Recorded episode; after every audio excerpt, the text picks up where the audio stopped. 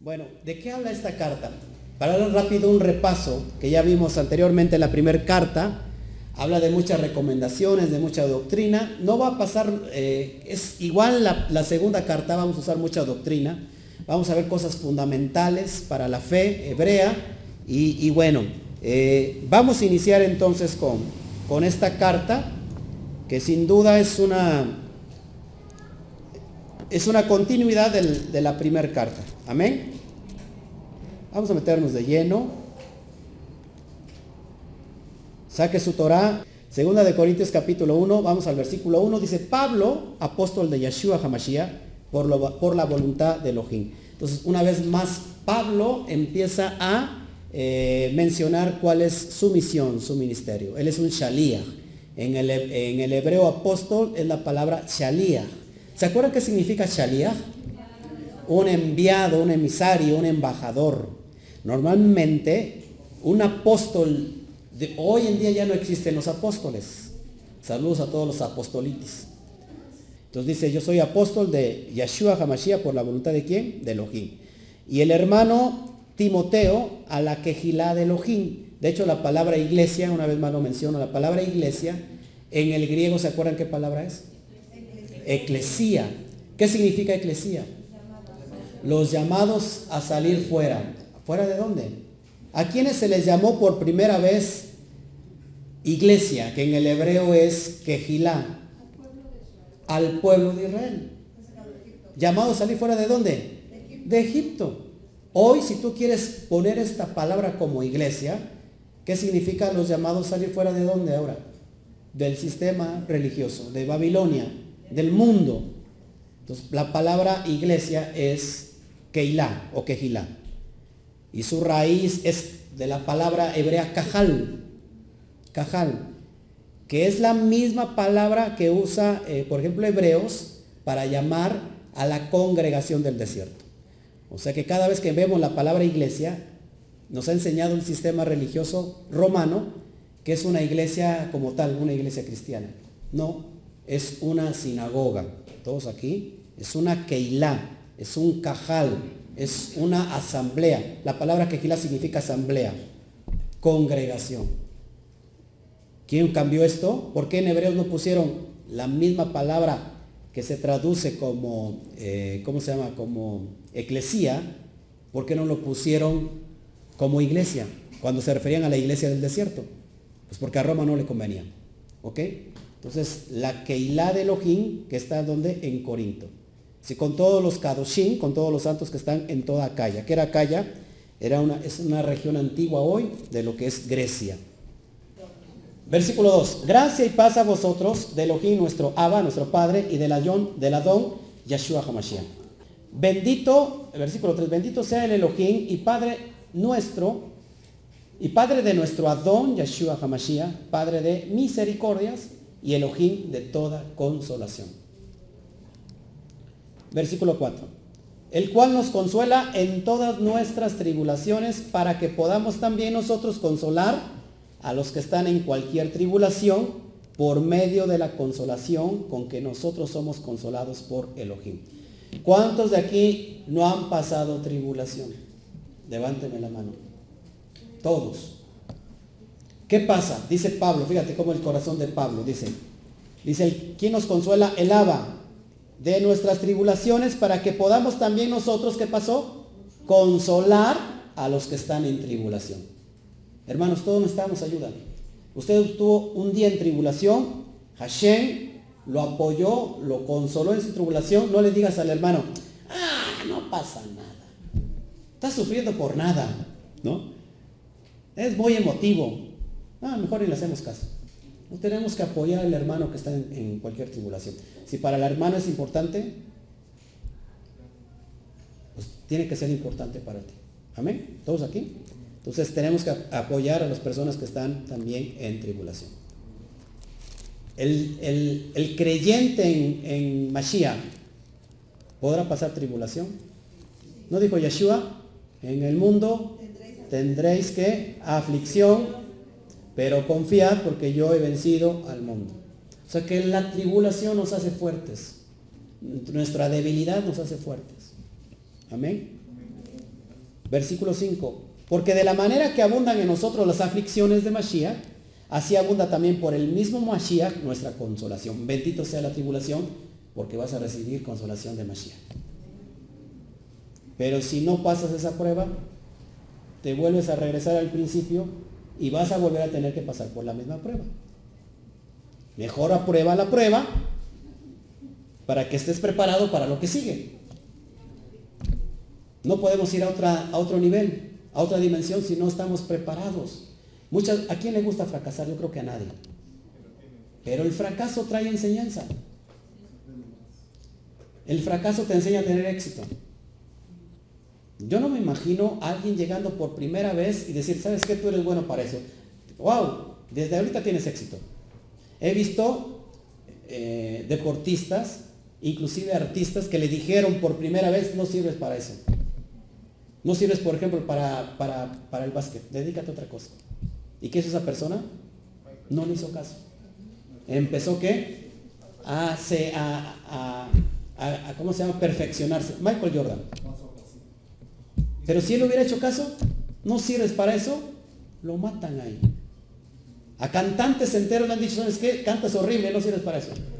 Dedícate a vender chicles ahí los.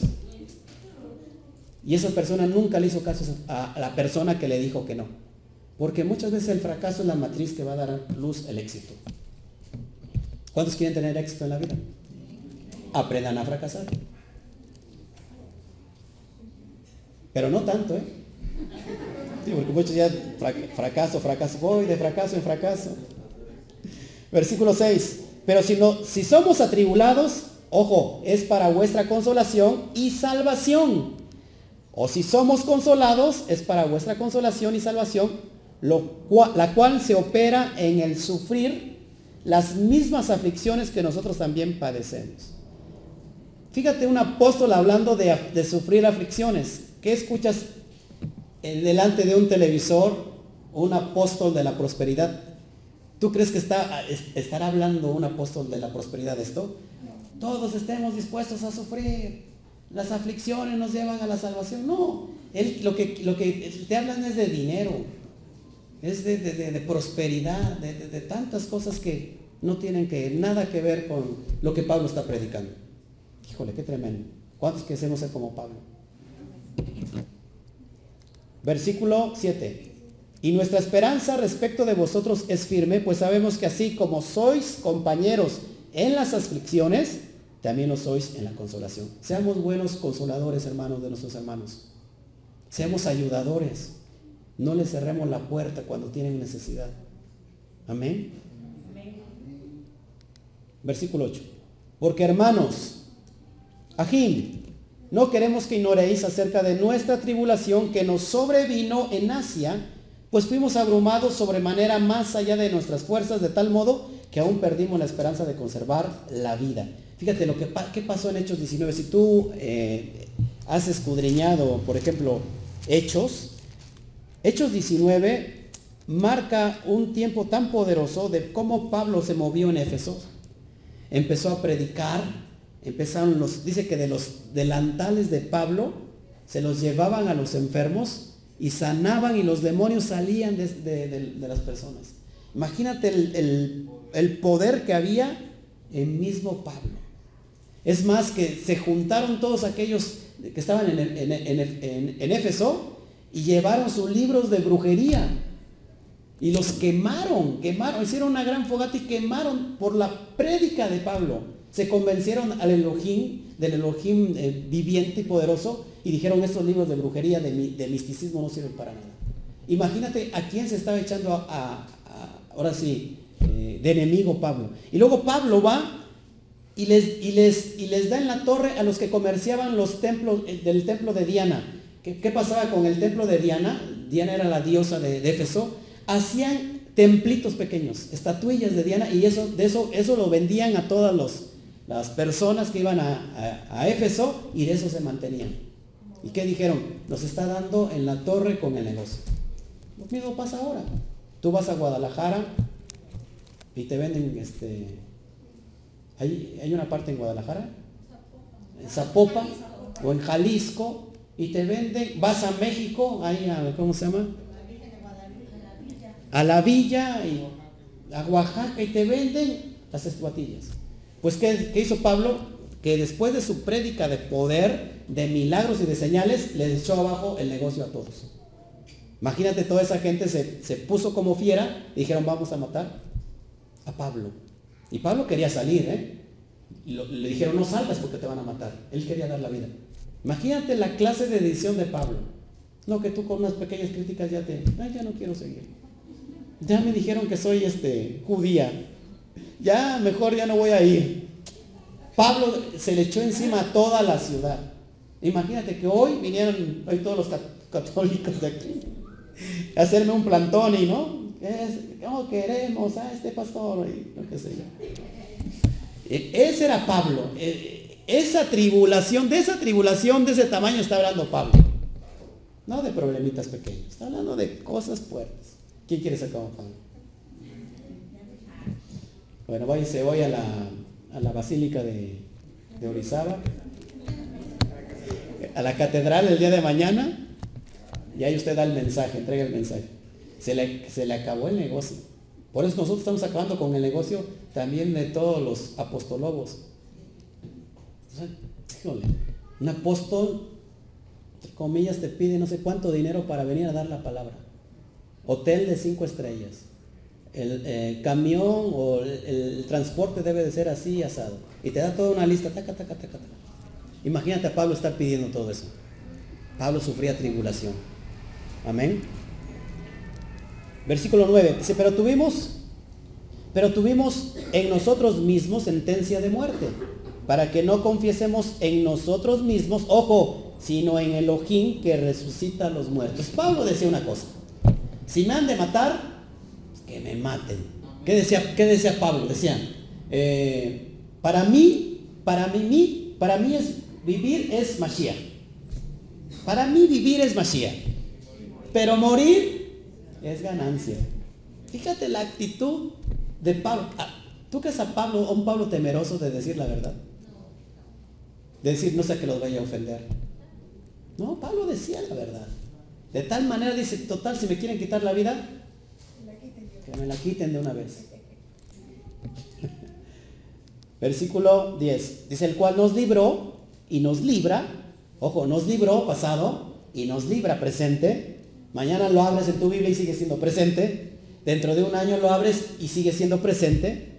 En quien esperamos que aún nos librará de tan gran muerte. Pablo estaba hablando ya del concepto del tiempo postrero. Donde la muerte va a ser qué? Vencida. Ya no va a haber más muerte, más llanto. Ya todo eso se va a convertir en, en gozo, en alegría. Amén. Versículo 11. Se cooperando también vosotros a favor nuestro con la oración para que por, para que por muchas personas sean dadas gracias a favor nuestro por el don concedido a nosotros por medio de muchos. Hermanos, es muy importante que usted esté orando por sus dirigentes, por su líder, por su pastor, así como nosotros también oramos por ustedes, porque muchas personas piensan que no oramos por ustedes. Yo oro por ustedes. Padre, tócalos, tócalos. Ese corazón tan necio, tan duro, Padre, hazlo pasar por una pruebita. Hazlo pasar por una pequeña tribulación. No como la de Pablo, pero una pequeña tribulación, total, tú lo vas a consolar. Llévalo al desierto y habla su corazón. Es que muchas veces en la abundancia no, no, no escuchas la voz. Hay mucha, mucha distracción. ¿Eh? Mucha distracción aquí allá. No, no escuchas su voz. ¿Cuándo vas a escuchar su voz? En el desierto. ¿Cuántos ya pasaron por el desierto? ¿O cuántos están en el desierto? No endurezcan su corazón. Escuchen la voz del Eterno. Amén. Versículo 12. Dice, porque nuestra gloria es esta, nuestro cabot es esta. Ojo, aquí fíjate cómo dice Pablo. El testimonio de nuestra conciencia el testimonio de nuestra conciencia. Yo de hecho los viernes no, hay que salir, pero yo salí ayer y se adelantó el ocaso, ¿eh? Oscureció más temprano. Y yo estaba como la Blancanieves. Que a las 12 se acababa el encanto. Dije, se acaba el encanto, vámonos. ¿Eh? Cenicienta, ¿cómo es pagano usted saliendo? Bien que sabe, yo lo hice con, con sacarle el gancho de que la Cenicienta se acaba a las 12 en, ¿cómo se llama? El encanto. La calabaza, se, no es el coche, el coche de carruaje, se convierte en calabaza. ¿Cómo es el rollo? Yo dije, no sé que ahorita el coche que tenemos ahí fuera se convierte en, en calabaza, vámonos. Ya está oscurecido, de veras, se adelantó el ocaso. Tremendo. Híjole. Bueno, entonces, ¿cuál es el testimonio de nuestra conciencia? Que nuestra propia conciencia tenemos que dar el testimonio de que el Eterno está vivo en nosotros. Algunos tienen que la conciencia cauterizada. Volte a ver de punto dile. Algunos tenemos la conciencia cauterizada. Es decir, ya no nos entra nada. Ya no nos entra nada. Amén. Entonces, que nuestra propia conciencia nos esté que reafirmando el testimonio de Yeshua. Y si no, invita aquí a Pepe Grillo. Este Pepe Grillo te va con cada ratito, es la voz de la conciencia, aquí Pepe Grillo. Y luego le invitas un cafecito y pues saca más cosas, ¿no? Pero que nuestra, nuestra conciencia sea el testimonio. Que con sencillez, fíjate, con sencillez y sinceridad de Elohim, no con sabiduría humana, sino con la gracia de Elohim, nos hemos conducido en el mundo y mucho más con vosotros. ¿Cómo te tienes que conducir en el mundo? A través de una qué? De una buena conciencia. Que tu conciencia de buen testimonio. Nadie te está viendo. Pero que la conciencia te, te indique que eso lo que vas a hacer está mal. No te puedes robar ni siquiera un clip que esté en, mal puesto, porque no es tuyo. Así sea pequeñito el clip, de todos modos es un robo. No se queden con un vuelto, con un cambio que les den de más. No diga usted, gloria al Eterno, estuve pidiendo por prosperidad y mira, se, se equivocó la muchacha, hoy con los billetes de 500 que parecen de 20, se equivocó a mi favor y me dio tres, tres azulitos. En lugar de darme 60 pesos, me dio 1500. Ay, Hashem, qué bueno eres. No, no, no, no, no. Tú tienes que ser honesto por tu conciencia y decir, ¿sabe qué? Se equivocó en el cambio. Te encuentras una billetera repleta de billetes, ¿qué vas a hacer? ¿Cómo que me los guardo? ¿Quién dijo por allá? Saca su credencial de lector y hermano, la entregas tal y como está. No te debe de a ti de importar qué es lo que tiene o no tiene. Eso se llama honestidad. Buena conciencia. Amén. Ahora, si te encuentras tus billetes en la calle y no hay cartera y preguntas si no hay nadie, es para ti. O bien para el pastor. Versículo 13.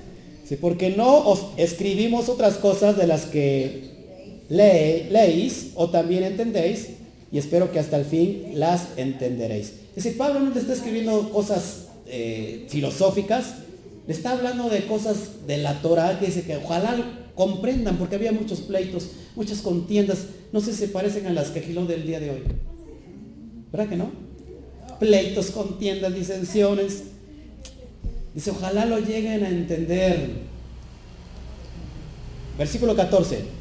Como también en parte habéis entendido, dice que somos vuestra gloria, así como también vosotros la nuestra, para el día de la Don Yeshua. Tu cuerpito será transformado. ¿Cómo eran las primeras vestiduras del, hombre? ¿Eh? De luz, de la gloria de Hashem. Cuando, el, cuando Adán pecó, el hombre pecó, esa gloria que lo revestía se fue. Y vieron que estaban qué? Desnudos. Por eso el Eterno les puso que pieles. Así va a ser nuestro ropaje de la gloria de Hashem en el tiempo postrero. ¿Eh? revestidos de la gloria de Hashem. En, pan, en, ¿cómo es? Ya, ya quiere salir al receso esta mujer. Versículo 15. Con esta confianza, ojo, quise ir primero a vosotros para que tuvieses una segunda gracia. Fíjate cómo Pablo decía que su visita a, los, corinto, a los corintos era gracia. O sea, era la gracia del Eterno que Él fuera. ¿Por qué? ¿Por qué creen que Pablo se estaba exaltando? Decir, no, cuando yo vaya va a ser gracia para ustedes. Porque llevaba la, la, instrucción. Es gracia del Eterno. Hoy estamos recibiendo la gracia del Eterno a través de su instrucción. Versículo 16. Y por vosotros pasar a Macedonia. ¿Se acuerdan qué es Macedonia? Grecia. Y desde Macedonia venir otra vez a vosotros y ser encaminado por vosotros a Judea. Versículo 17. Así que al proponerme esto, usé quizá de ligereza o lo que pienso hacer, lo pienso según la carne, para que haya en mí sí y no. Es decir, Pablo estaba siendo criticado porque decía que iba y no, y no venía. Decía, ustedes me están acusando de que quizás me estoy moviendo en la carne. Dice, más, como Elohim es fiel, nuestra palabra a vosotros no es sí y no. 19, porque el Hijo de Elohim, Yeshua HaMashiach, que entre vosotros ha sido predicado por nosotros, por mí, Silvano y Timoteo no ha sido sí, no, más bien ha sido sí en él. Y cuando Pablo en Hechos 18 se dedica únicamente a la predicación de Yeshua HaMashiach. Es decir, yo me estoy proponiendo a ir, pero no es que diga sí y no, sino que yo me dejo guiar por el Roja. Es lo que estaba diciendo Pablo. Ustedes me están criticando. Ah, dijo que venía y no viene. Se está moviendo la carne. Es una persona que, ¿cómo se llama una persona que de repente está bien, voluble. Es una persona voluble. No, yo me dejo guiar por el Roja Kodesh. Así que lo que yo predico es sí, en él. 20. Porque todas las promesas de Elohim son en él sí y en él amén. Por medio de nosotros para la gloria de Hashem. ¿Qué significa la palabra amén? Verdad. Es verdad, verdaderamente. O sea, el, el Eterno puede estar cambiando. Lo que Él dice lo mantiene. Amén. En Él es amén. Versículo 21. Y el que nos confirma con vosotros en Mashiach, el que nos ungió es Elohim. Hermano, si tú vas a salir a predicar, el que te ha ungido para eso es, es el Eterno. Versículo 22. El cual también nos ha sellado y nos ha dado las arras del Espíritu en nuestros corazones. La palabra arras es la prenda de garantía. Es como una marca, una señal que se va a ver en el tiempo final. En Génesis 38, 18, acuérdense, eh, se da una, una, una garantía, una prenda como garantía de que va a cumplir la promesa. También lo vemos en Ezequiel 9.4 hablando de esa promesa de garantía como una señal. ¿Se acuerdan que vimos el miércoles pasado? ¿Qué señal como prenda de garantía es para la salvación? ¿Se acuerdan? ¿Eh? La TAF la, la taf, la marca, la señal que habla eh, Ezequiel 9, que es una señal donde, según Apocalipsis, en la frente. Es, eso está refiriendo. Nos ha sellado, es decir, ya nos selló con la garantía. ¿Dónde está? En nuestros corazones. ¿Qué puso ahora en tu corazón?